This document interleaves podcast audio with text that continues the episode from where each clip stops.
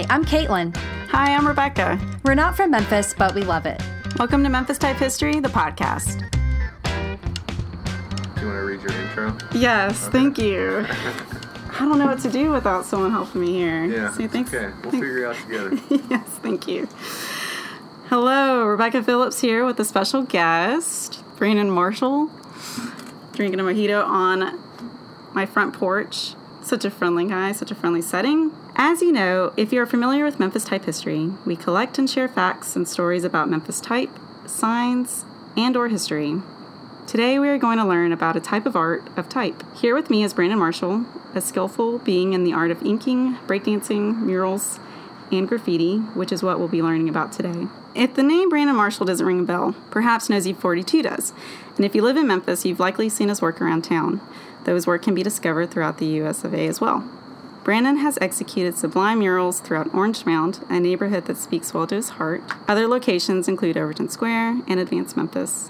He has collaborated with other artists such as Michael Roy and Kyle Taylor to bring us other life-giving murals in downtown, over at Wise Acres Property, and perhaps my personal favorite, the installation at the Brooks Museum for the gaming exhibit display a while back. But think of this episode as Graffiti 101 because that's what I plan to learn about from the expert himself, Brandon Marshall. Thank you for being on this show. So happy to be here. I think that intro went very well for the both of us. Yeah. All right. Wonderful. Well executed. Thanks. I want to explain to your audience that you may hear crickets, possibly car, because we are outside for a good environment. And this is the environment that Brandon's probably very familiar with because you are a graffiti artist, muralist, because those seem like they're two different things. I just want to let you know that I did research you, in case you couldn't tell, although I was very familiar with your work already.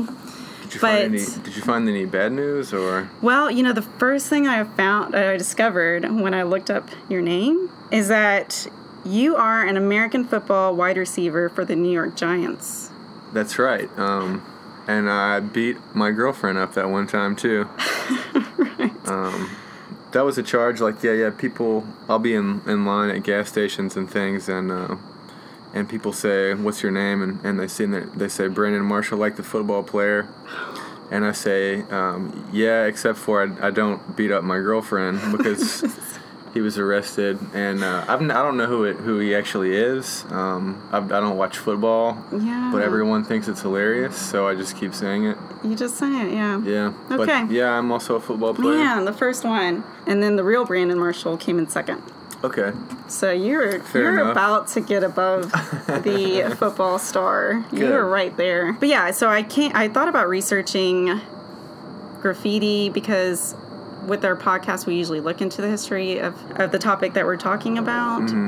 But I did want to treat this more like a Graffiti 101 because I want to be genuine in the questions I ask. I don't want to already know. I want it to be a surprise. And so just bear with me. Sure.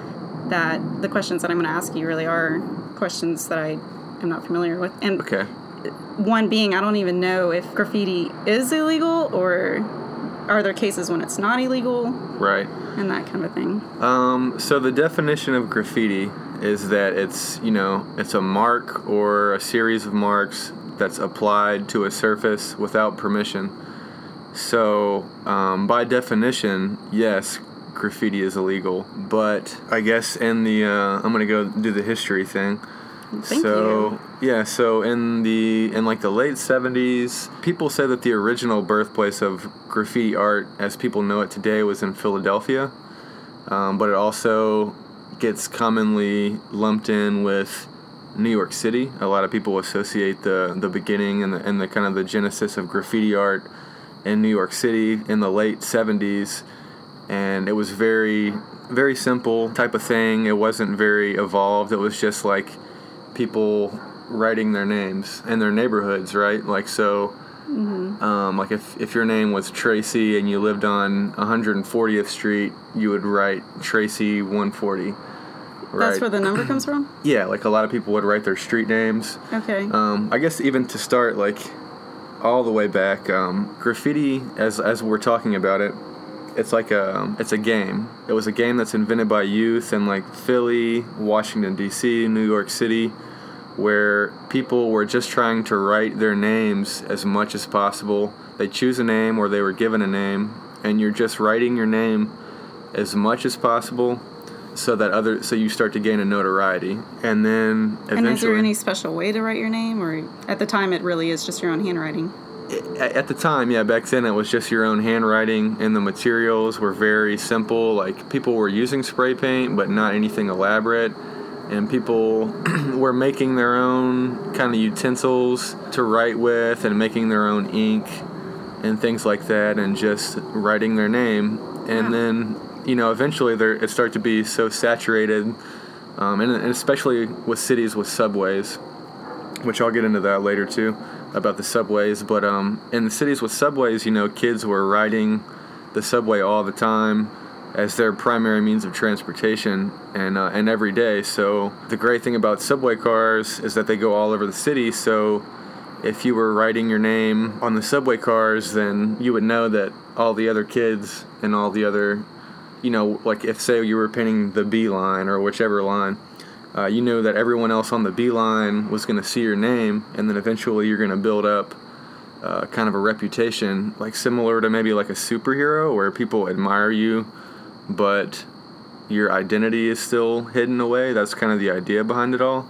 Yeah. And then it started to be so saturated, and then there was like, you know, people who are artistic and pioneered kind of like the aesthetics of it.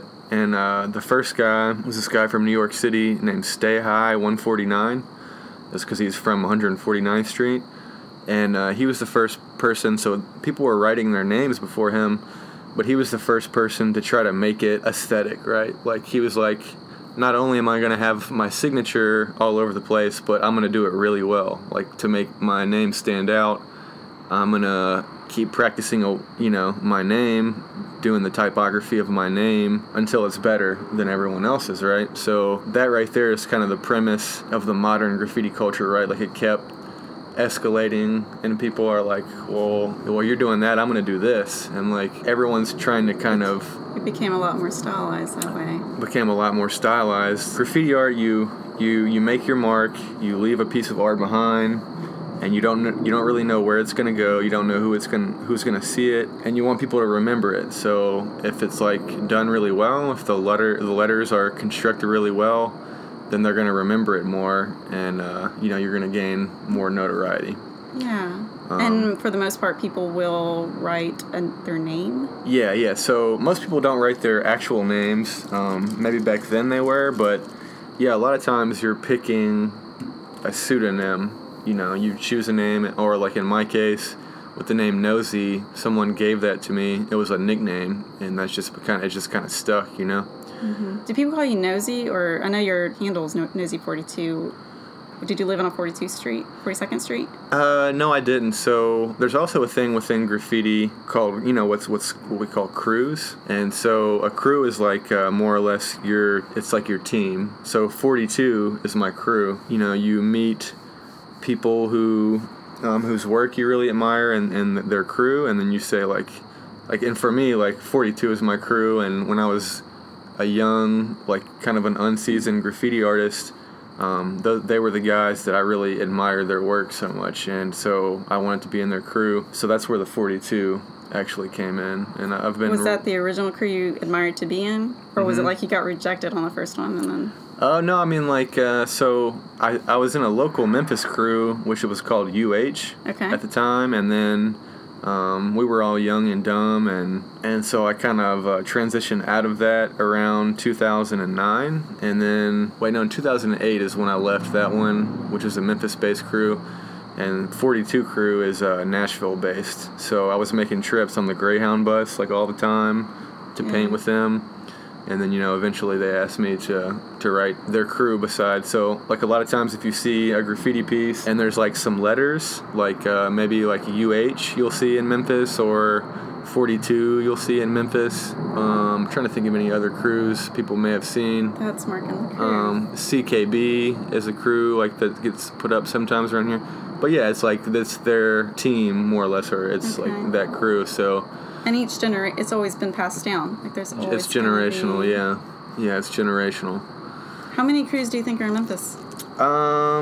There are really two main active crews here, and there's little ones that come and go all the time. But Memphis is a small scene. Memphis is a small graffiti community, you know. Whereas, like, you know, I just got back from LA, and there are like hundreds of crews out there, right? Just in one city. This is a big city. It is a big city. How many do you think Memphis could hold up, though? Much more than two, right? Or not really. How many could we sustain? Yeah. I mean, yeah, definitely much more than two. I don't know. I'd say any more than like six or seven, and there would start to be like a really heavy aspect of competition, and then people would just do it more and more and more because they would be competing to be the best crew in the city. And do you think that's good or bad? I think on that level, it can be bad. I mean, everyone has their different opinion on graffiti. Some people hate it, and some people are indifferent about it, and some people like it. And I'm on the end of the spectrum where I love it. And I think if it were up to me, I don't see the big deal about it, I guess I could say. Like, as long as it's well done. As long as it's well done, yeah. And even when it's not well done, there's something to me that's very interesting about it. I mean, like, I own property now, and there's definitely a side of graffiti that puts the emphasis on the vandalism part, like this anarchistic point of view where people are just going out and writing on people's stuff, you know, and that's part of the culture. And, you know, I own property now, and I would be upset if someone wrote on my property. But at the same time, I think, like, when you see street level graffiti, which is like tags and scribbles, whenever I travel out of town, that's the first thing I look for. Is the street-level graffiti, not necessarily the big, beautiful murals or the more elaborate pieces, but I just look to see how much tagging there is and how much, like, walking down the street, how much graffiti do you see on the mailboxes and the dumpsters and the sidewalks, like. And I think the more that a city has, the more street-level graffiti that a city has, I think they're more, there's more, it's an indicator that there's a lot of culture there. Whereas when you go to a city with no graffiti, it seems boring to me. And in the most basic way, I mean, like, if you think about the caves, like the Lascaux caves, you know, of people painting, right? It's the same idea. I mean, it's like people are doing it for a spiritual reason, even if they wouldn't admit it. But there's like a desire in everyone to leave something behind, you know, and to make a mark. And I think it's like a very human thing when you're like holding a graffiti utensil and, like, to just see a mark go on the wall, to know that it represents you. There's something that's very, I don't know, man, just like, it makes you feel like you're really alive, you know, like when you're an artist, you know, when you start making those first marks on a piece of paper and, like, you're marking the surface, like, there's just something almost hypnotizing about it to watch the pigment go on the paper and come together. Yeah, for sure. So yeah, it could be bad. I think, you know, if there was, like, too much graffiti, it's bad because that means a lot of people's property is getting vandalized. But on the other hand, I think if there's a healthy amount of graffiti, like, and people are writing primarily on city property, right, like on under bridges, on overpasses, and things that we all pay taxes on, then I see less of a problem with it, you know. But some people really hate it, you know. Some people hate not just the street-level stuff. They hate even the beautiful stuff. Yeah, they hate all of it, you know. Out of curiosity, I feel like I've seen graffiti placed on top of other people's graffiti, if that makes sense. Is that against courtesy or anything? You're, like, stepping on someone's toes? Well, let me ask you this. Like, so you're a painter, like, watercolor, oils, right? Like, what all do you work with? Acrylic, okay. So let's say that you were getting ready to have a show and you were making some new work. And then you spent how much? I mean, like, if you were going to sit down and make a painting, how much would you spend? I'm slow. Right. Yeah. I mean, how long would you spend? I could spend up to 20, 30 hours sometimes. On a painting, right? Yeah. Yeah, so nobody spends that much time, but, like, and then you bought the materials yourself, right? Mm-hmm. So what if I came into your studio one day when you weren't there and you were, like, halfway through a 30-hour painting, and then I scribbled on your painting? Yes. Okay, so it is the same feeling. Yeah. Because I want to, I get a little mad, but I don't know if that's just like, well, that's just part of the art, or if it is like, nah, you just did that. Right. I mean, there's definitely like a hierarchy, so the rule in general is if you can't do something that's objectively better than what's on the wall that right now. Is this a national, like a rule? Like a? It's like a code, yeah. Okay. I wouldn't even necessarily a rule, but it's like a kind of a code of ethics. Okay. But so it's like if there's a wall and it's got graffiti, someone else's graffiti on it, and you can't do something that's objectively better than what's on the wall right now, then don't touch it. Don't cover it up. Don't paint over it. And that would be similar to, like, if I were a new artist, I came into your studio and, like, tried to paint on top of your painting or add something to your painting, like, you would just be like, no, get the hell out of here. Like, maybe you would call the police, right? Even, or, like, you would certainly be upset, right? Yeah. So, in graffiti, value there, yeah. Absolutely. Like, so, you know, in graffiti, like, if I, like, you know, spent all day on a painting a wall, and spent $100 of paint, and then I come back a week later and someone's, you know, done something on top of it that's not objectively better, then I'm going to be upset. I can't tell the police, you know? Right. So, what do you do? Because it's technically public, or, okay. Yeah, so what do you do? You know, you have to, either like move to the next thing, or find a way to make sure that justice is served, you know. And wait, how can you do that? Because you can't figure out who did that. Oh, you can, yeah. Wait. Because they would have painted their name. So if like knowing that they could piss you off. Absolutely. Like I mean, like you know, if I painted a Nosy piece and then I came and there was like a Rebecca scribble on top of it, like I would know. But listen, my name's pretty common. I think there are 2 other Rebecca Phillips in Memphis. Right, but how many of those Rebecca Phillips do graffiti? Do you know what I mean? Like, so it's like, it's like, it's in the graffiti community is small, you know, so it's not hard to find out who's writing what name, you know. Like, but what about a place in LA though? Well, that's a different thing, yeah. So then it might be more of a mystery, and it's like, well, I'm trying to find. But some people could do it. Absolutely, yeah, and then you can get found out, or a lot of times like. If someone were to cover up your graffiti, a lot of times when, like, I would go back. Like, if someone covered my graffiti, maybe I would go back and like, make an X through their graffiti. And in a way, it's setting a trap for them. Because it's like, well, they saw that I X through their name. Now they're going to try to come back and go over mine. So now for the next few days, like, I'm going to wait around that and see if they show up, you know. Oh, to see if you can catch them in the action. Yeah. Have you ever done that? I've never caught someone in the act, but I've definitely camped out. Like in my younger, really? In my younger times, yeah, I've definitely camped out and waited on people. And I mean, I've been in fights over graffiti. You know, I've been like, I've gotten beat up over it. I've been to jail twice. Like it's, you know. You are serious. Oh yeah, it's you know, it's not a joke. How old were you, or I guess I would say young were you, when you started doing this? I was about 16 or 17 when I got serious, and I'm 29 now. Yeah. So I've been doing it for, you know, a little over 10 years now.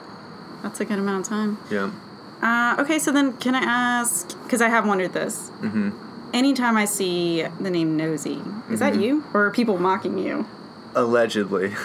Oh, am I not supposed to say? Is this oh no, it's okay. It's okay. Yeah. I mean, I'm just clearing my name. This is an allegedly. That's me.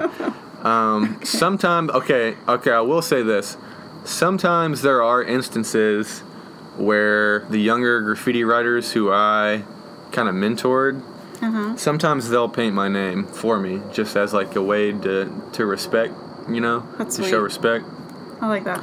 Yeah, but sometimes it's like it gets me in trouble because like sometimes they're writing it on people's shit and then the owner of that truck or whatever they wrote it on is coming to me and I'm like, dude, listen, like I didn't do that. Like I know it's like my name, but I like and they're trying to pay respect and then I have to go get mad at the younger kids. But or a lot of stuff is older, but I mean, I've kind of definitely chilled out for the last several years on painting my name in the city. When I go out of town, I try to make sure I paint it. There's some other things you can do to paint in like some other locations where maybe it's not going to make everyone mad, you know, like abandoned places. And I still do quite a bit of that and under bridges and things like that. But more than that, I can visualize under bridges. What I don't understand, how I'll look up and see something high up on a building. Mm-hmm. What? Like, right. How do you manage to get up on a high end of a building? Or is it just on rooftops that I'm just not seeing? Maybe. I mean, I don't know exactly which ones you've seen, but I mean, that's I feel like I saw one, a Nosy, that was downtown. Mm-hmm. Maybe it was a Chisca before it got remodeled or somewhere in that area. Okay. Again, just to clear my name, I did not do any illegal activity on the Chisca. But and if I were it could have been a right. You could be, she's on drugs. That's why. Yeah. But I could have read the name wrong. So if I were gonna do a building, I would scope it out in the daytime, and I would try to figure out a way in. And there's always a way in. Sometimes it happens during the day. Car coming. I should probably note when noise might happen. No? Okay. It's okay. Okay. I think it's part of the whole experience. Yes. I hope everybody feels like they're on the porch with us at the moment. In fact, if you're listening now, just stop and wait until nighttime so you feel like you're here with us. Make sure it's 72 degrees, a slight breeze, and then we're also drinking mojitos. Yes. So make yourself a mojito. Just have a relaxing night on the porch with us. So sometimes you'll paint during the day and not be seen? No, so I'll never paint illegally during the day on a high-profile spot, but sometimes I will do my homework during the day. Let's say an abandoned building similar to the Chisca Hotel. Maybe I went down there in the afternoon one day, and I parked my car nearby, and I walked up to the building, I circled the entire building, and then I looked for spots in the fence that I could either climb over or go under. And then if I was able to do that, I went one step further, and then maybe I found an open window, or maybe I found a hole in the wall somewhere. Maybe I was brave, and maybe I did a breaking and entering and smashed a window or something. But then... You were determined. I was determined, yeah. Not that I did any of those things, but then, you figure out a way to the top. And, I mean, the thing about, painting something like a rooftop or something up high is that, obviously it's higher up, so more people are going to see it, and you're going to make more of an impression, I mean... Right. Just think it's maybe similar to billboards, how people, Well, definitely left a bigger impression. I mean, I still remember it. Exactly. Because it's that moment, I wonder how long it's been there. Mm-hmm. Have I just not noticed it because I haven't looked up? Yeah. So you realize I'm asking you all these questions because this is what I plan to do, right? So I got to make sure I'm taking notes. Oh, yeah? Yeah. Is that yeah. What's going to be your name? Wait, I can't say because then it's noted. That's true. See, you're already learning. Yeah. Yeah. Because that's kind of a somewhat of an admission of guilt. Yeah. If you were to say it, yeah. And my street doesn't have a number, but I'll think of something. Okay. It doesn't have to be a number. Oh, that's right. Yours is a crew. Mm-hmm. Generally. But how long would it take me to get to crew? Get into our crew? Well, I know it's impossible to get to your crew.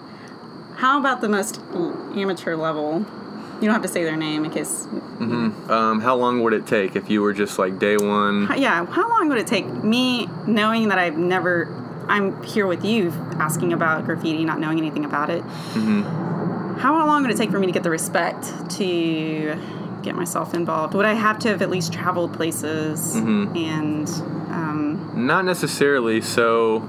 the two factors of what makes a good graffiti artist is...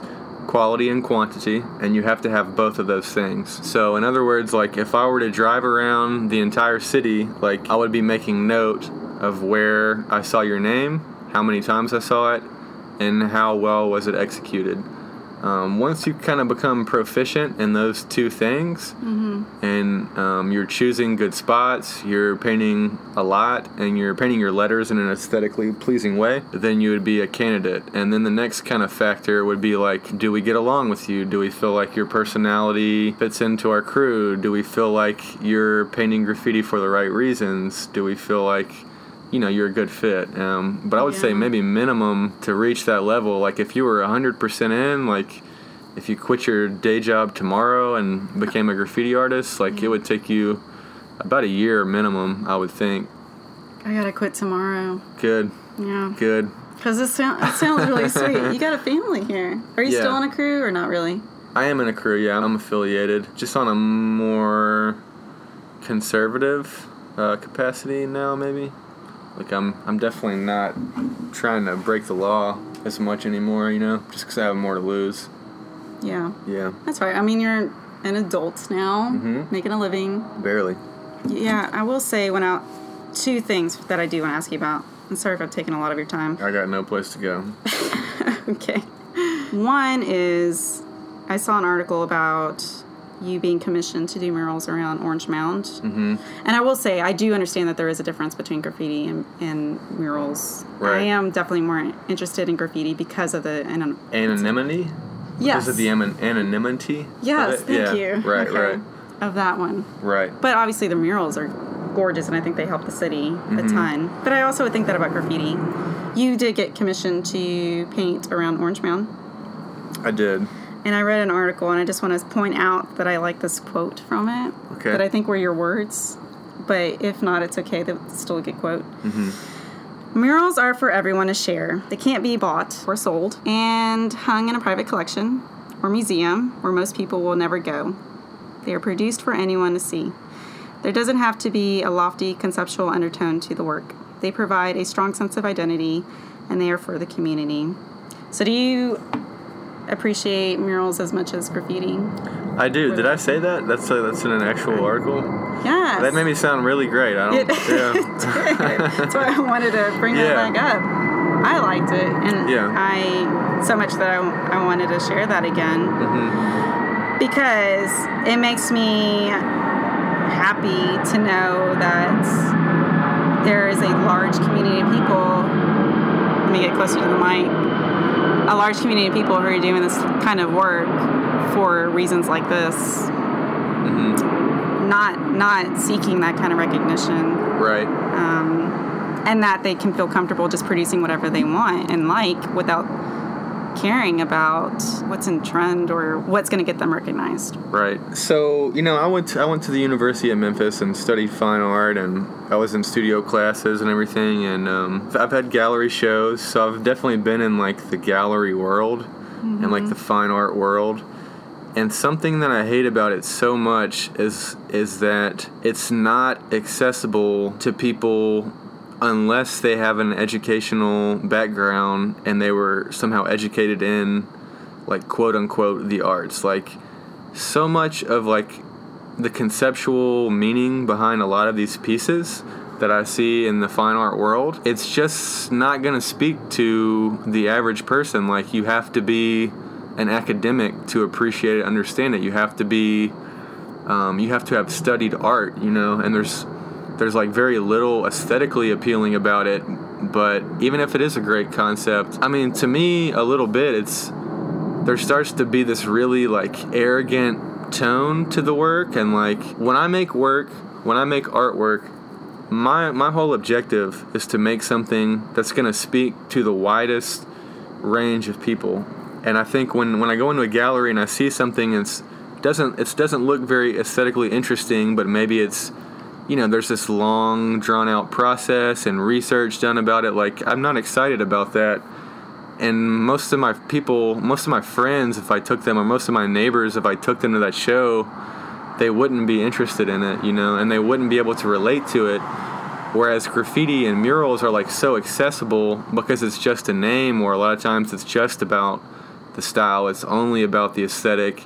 And you don't have to have a bachelor's degree to understand that. You can just say that you like it or you don't, or you can say why you like it. And so, yeah, it's something I appreciate so much about murals. And you know, murals have been lumped into this street art movement. I even think that the graffiti writing, like, just the straight up abstract typography graffiti game, that's, like, to me, the most honest form of expression that there is, because it's literally you're writing your name, and it's just you saying, like, I exist, I was here, and now you have to acknowledge my existence, like, because I left this behind, you know, and there's not much more to it than that, and I think that's very pure. Like, people who are out doing graffiti and writing their name, they're not getting paid, they're either stealing or paying for their own supplies, So they're going to great risk just to like tell other people that they exist, you know, and that's coming from a very pure and honest place. Whereas a lot of this academic jargon that you see inside the gallery world, it's just not accessible to regular people, and you have to be kind of have your nose in the air at times to even, you know, run in that crowd. And I just get tired of trying to explain myself all the time, and like, I don't think about every single decision that I make artistically. Like, sometimes I think there's something really profound about just letting things happen. So, yeah, along the lines of that quote, yeah. That's good. There's a difference between murals and graffiti writing. Whereas graffiti writing is it's strictly letters, it's lettering, it's typography. And murals is a lot of times imagery, and a lot of times, like if you go through Instagram or social media, you'll see a lot of murals and they're hashtagged as graffiti, right? So we're looking through some right now. That's Birdcap? It is. Okay. We're looking through Instagram right now. So, like, you know, if you look at these hashtags, like Memphis graffiti, Memphis art, graffiti art, graffiti porn, street art, tagging, bombing, writing, king, respect. Like, all of those terms are graffiti terms. And, you know, like, I know Birdcap. He's a great dude. He's a great artist. And I would call him... all those hashtags? Exactly. He wouldn't because, you know, Birdcap is a sharp dude, and he's culturally aware, and, like, he realizes, you know, that he focuses on murals. But he's also an authentic street artist. Like, okay, so he would be someone that I would feel comfortable saying, like, Birdcap is a street artist, because, like, when he doesn't have a mural commission, like, he's going through abandoned buildings, he's going through ditches, he's going under bridges and things, and just painting. Keeping his skill up. He's just, you know, doing it just for love, just to the love of it, right? Yeah. And so, like, I respect him, like, I work with him. But then, on the other hand, there's a lot of people who are trying to jump on the bandwagon, and, you know, they have all these hashtags, or they're trying to jump on to this movement of being like, oh, we're doing this graffiti, we're doing this street art, but they haven't ever rolled the dice. They haven't ever been in a physical altercation. They've never been arrested. They've never had to run from police. They've never had someone cover up their work, like...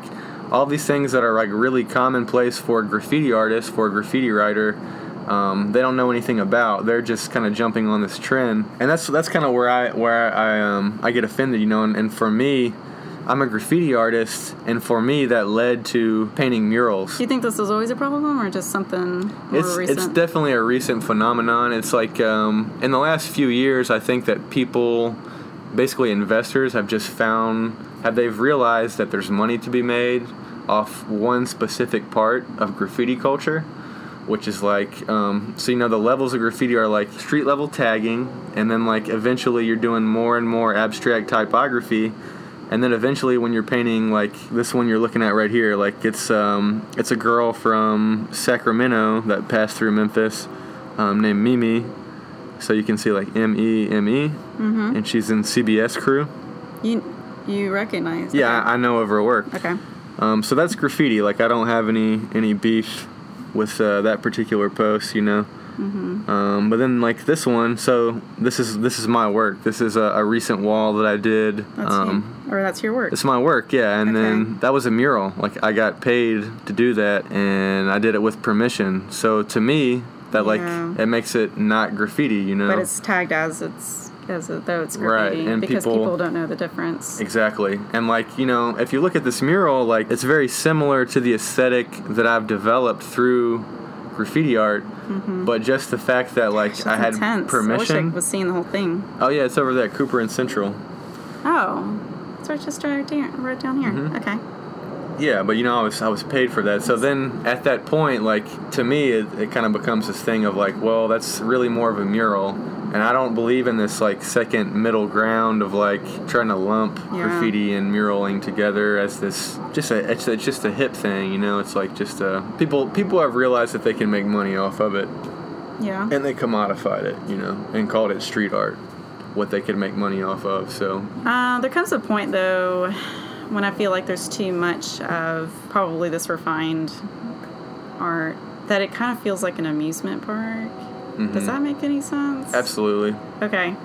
So, and it's probably because it's, like you said, it is becoming a little, too many people are doing it, and it's the paid work. And I love seeing it, but there's a difference of going to a city and seeing it.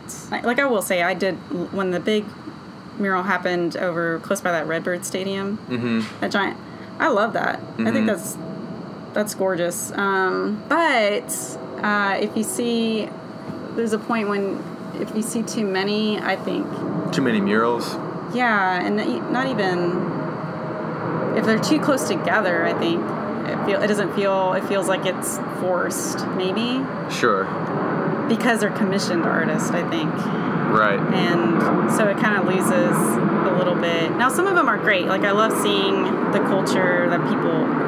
These are truly art. I'm not trying to knock down mm-hmm. them not being artists, but I do feel like if there are too many paid ones doing this, mm-hmm. then it does kind of... It becomes a little showy, maybe. Sure.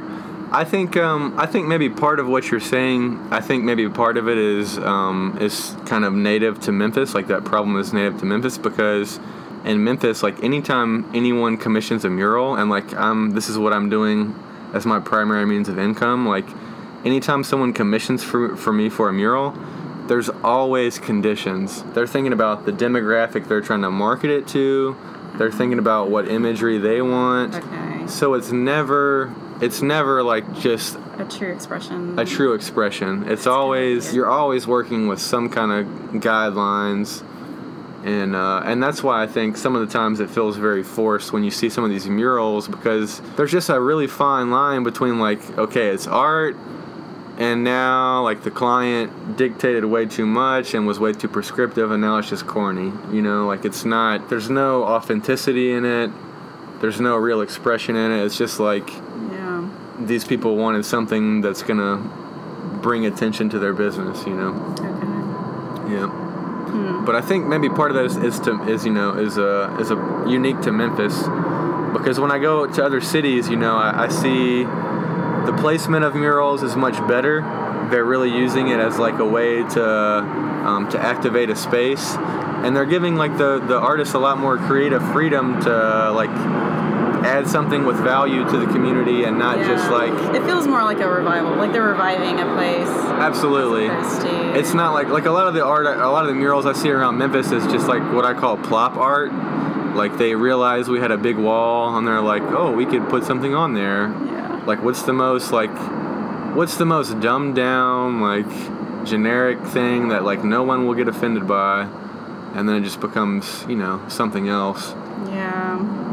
And then that like totally strips it of any kind of artistic integrity, which is like really the complete opposite of what a mural should be about like the accessibility, like giving a place identity, making people like stop and like just think, you know, for a minute. On the record, man, like that's the issue with mural making in Memphis right now, making murals, is that the clients who have the money, who have the ability to commission murals and buy murals, they're not trusting the artist, and they're being too prescriptive, and they're cheesing it up, man. Like they're telling us like if it's not Grizzlies, barbecue, blues, like it's just like the same thing, and it's like how redundant are we going to be as a city?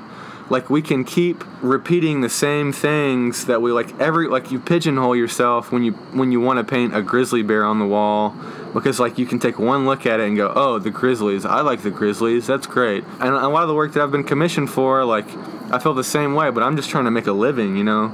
Like I'm an artist, I want to keep making art, and I'm just trying to make a living, so I've said yes to some of these jobs, but like we're never going to have any new culture unless we start making it. The thing is, like, when I just paint something weird, when I paint something that's, like, you can't immediately understand what it means, like, those are the kinds of works that are getting reblogged by Juxtapose. Like, those are the kinds of works that are going viral and bringing attention to Memphis, Tennessee, like, in a new way. Like, look at this crazy, new, wild stuff that's coming out of Memphis.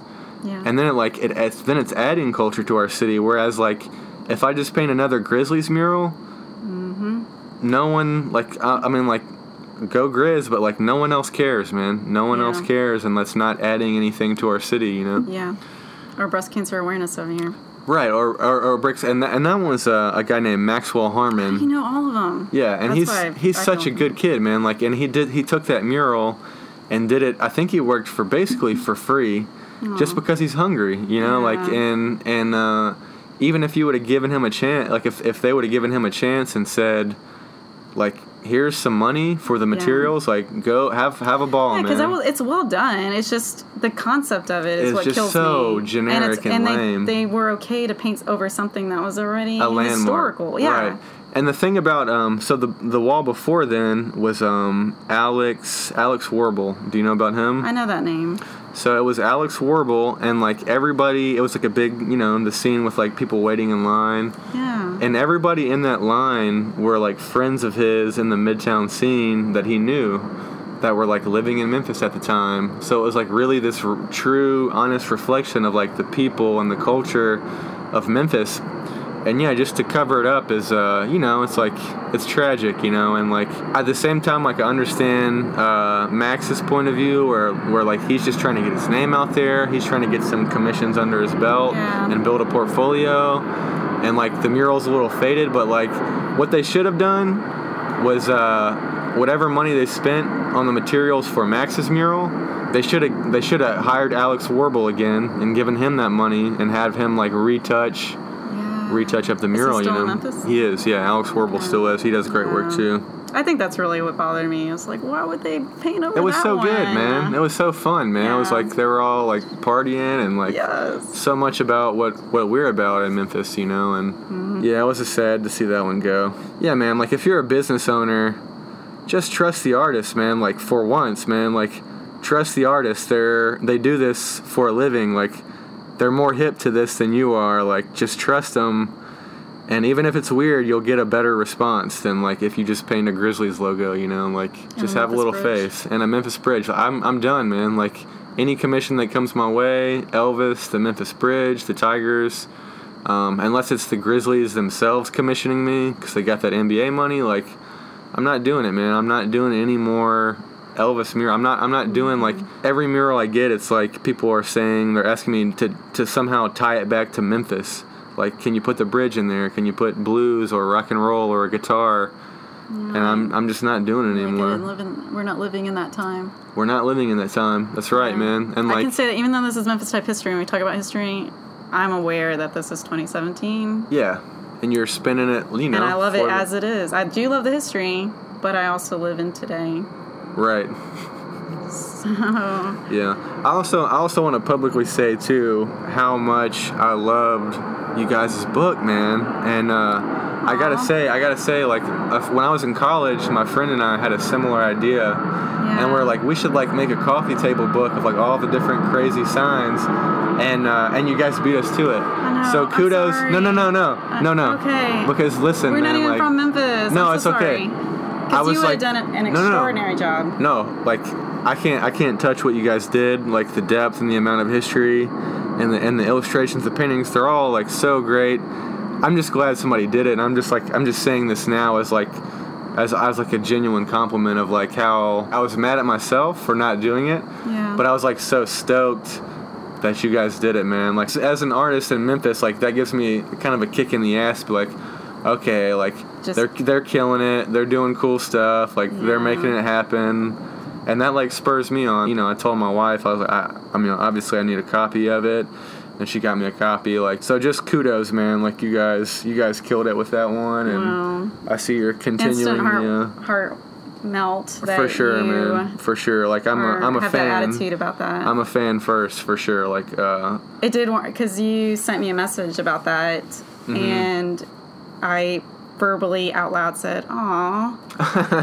It was like one that was a plan of yours, but then also that you said you were okay with it because you found out it was us, and I was like, "Oh, that's so sweet." And and also because I was being lazy, like so, you know, like there's no excuse for laziness. Like if you have an idea, like get on top of it and do it, man. Like it's hard for. I will say it's hard for artists too, though, and I will say props to Caitlin for that because she has that personality and a much stronger motivation to get it done than I do. But once I have a deadline, then yes, I was doing a ton of research, doing like knocking out paintings and stuff.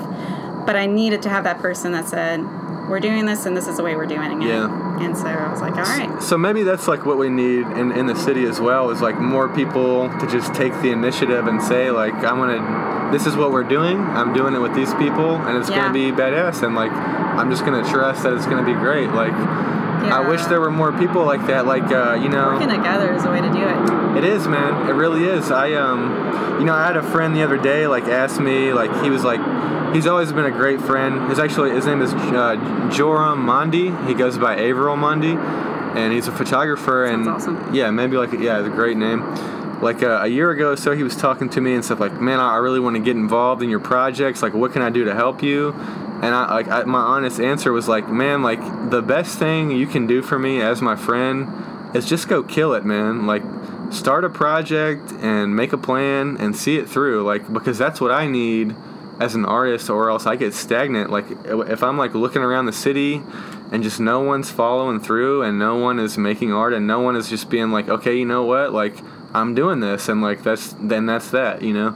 Yeah. Like, until people are doing it by any means necessary, then, like, I'm not inspired. But, like, when I see my friends and people around me who are, like, coming up with great ideas and just doing them really well and executing and following through, that makes me be like, okay, what am I doing? Like, it's time for me to add something to the cultural landscape, you know? And but that's very much, like, just, again, man, like, I can't say enough about what you guys did with the book. And, you know, it really is, like, just it's like a little blip in the cultural timeline. To me, like I think it's, you know, it's really great, man. So I just really admire what you guys did for sure.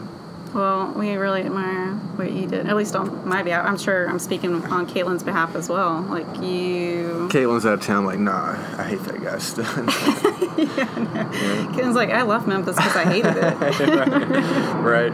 No. Right. I came across something called Soul Food. Mm-hmm. I thought it was interesting for the people listening. I'm not just talking about like Alcinias or whatever. I'm talking about, is this a group of painters? So Soul Food was an event, like similar to how I was talking about the events, like conventions, or what we said, like we're securing wall space, inviting people to come paint. It started, we did our first one in the summer of 2005, and we've done 5 of them since then. And, it was something that I started back then, and just to, you know, get all my friends together and paint all at the same time. And there's something really cool about, you know, coming together, like, as a group and all painting the same wall at the same time. And there was a gap when it wasn't happening, but it is happening now? There was a gap. Yeah, I was in school. I mean, like, in 2005, 2006, we did it 2 years in a row, and then, like, it just became too much for me, and I'm not very good at multitasking. But then we had some, you know, in the following years, and the last 2 I collaborated with a local nonprofit, but we're kind of going different directions this time, so I'm definitely planning on doing another one. Okay. I just don't know exactly when or where. I feel like I've missed out. I don't. So When is this next one? Is it annual? It is annual. I mean, like, yeah, ideally it's annual-ish. Yeah, yeah. Okay. So, like, maybe we skip a year or so. It doesn't always have to be a certain season. You guys just decide, we got our crew together and let's. Yeah. Let's make this happen. Yeah. Last year, you know, we did the last 2 years, actually, we did the Chelsea flood walls, which is at Chelsea and Evergreen. Chelsea is, like, North Memphis. Like, it's, like, north of Midtown. Past Jackson? Past Jackson, yeah.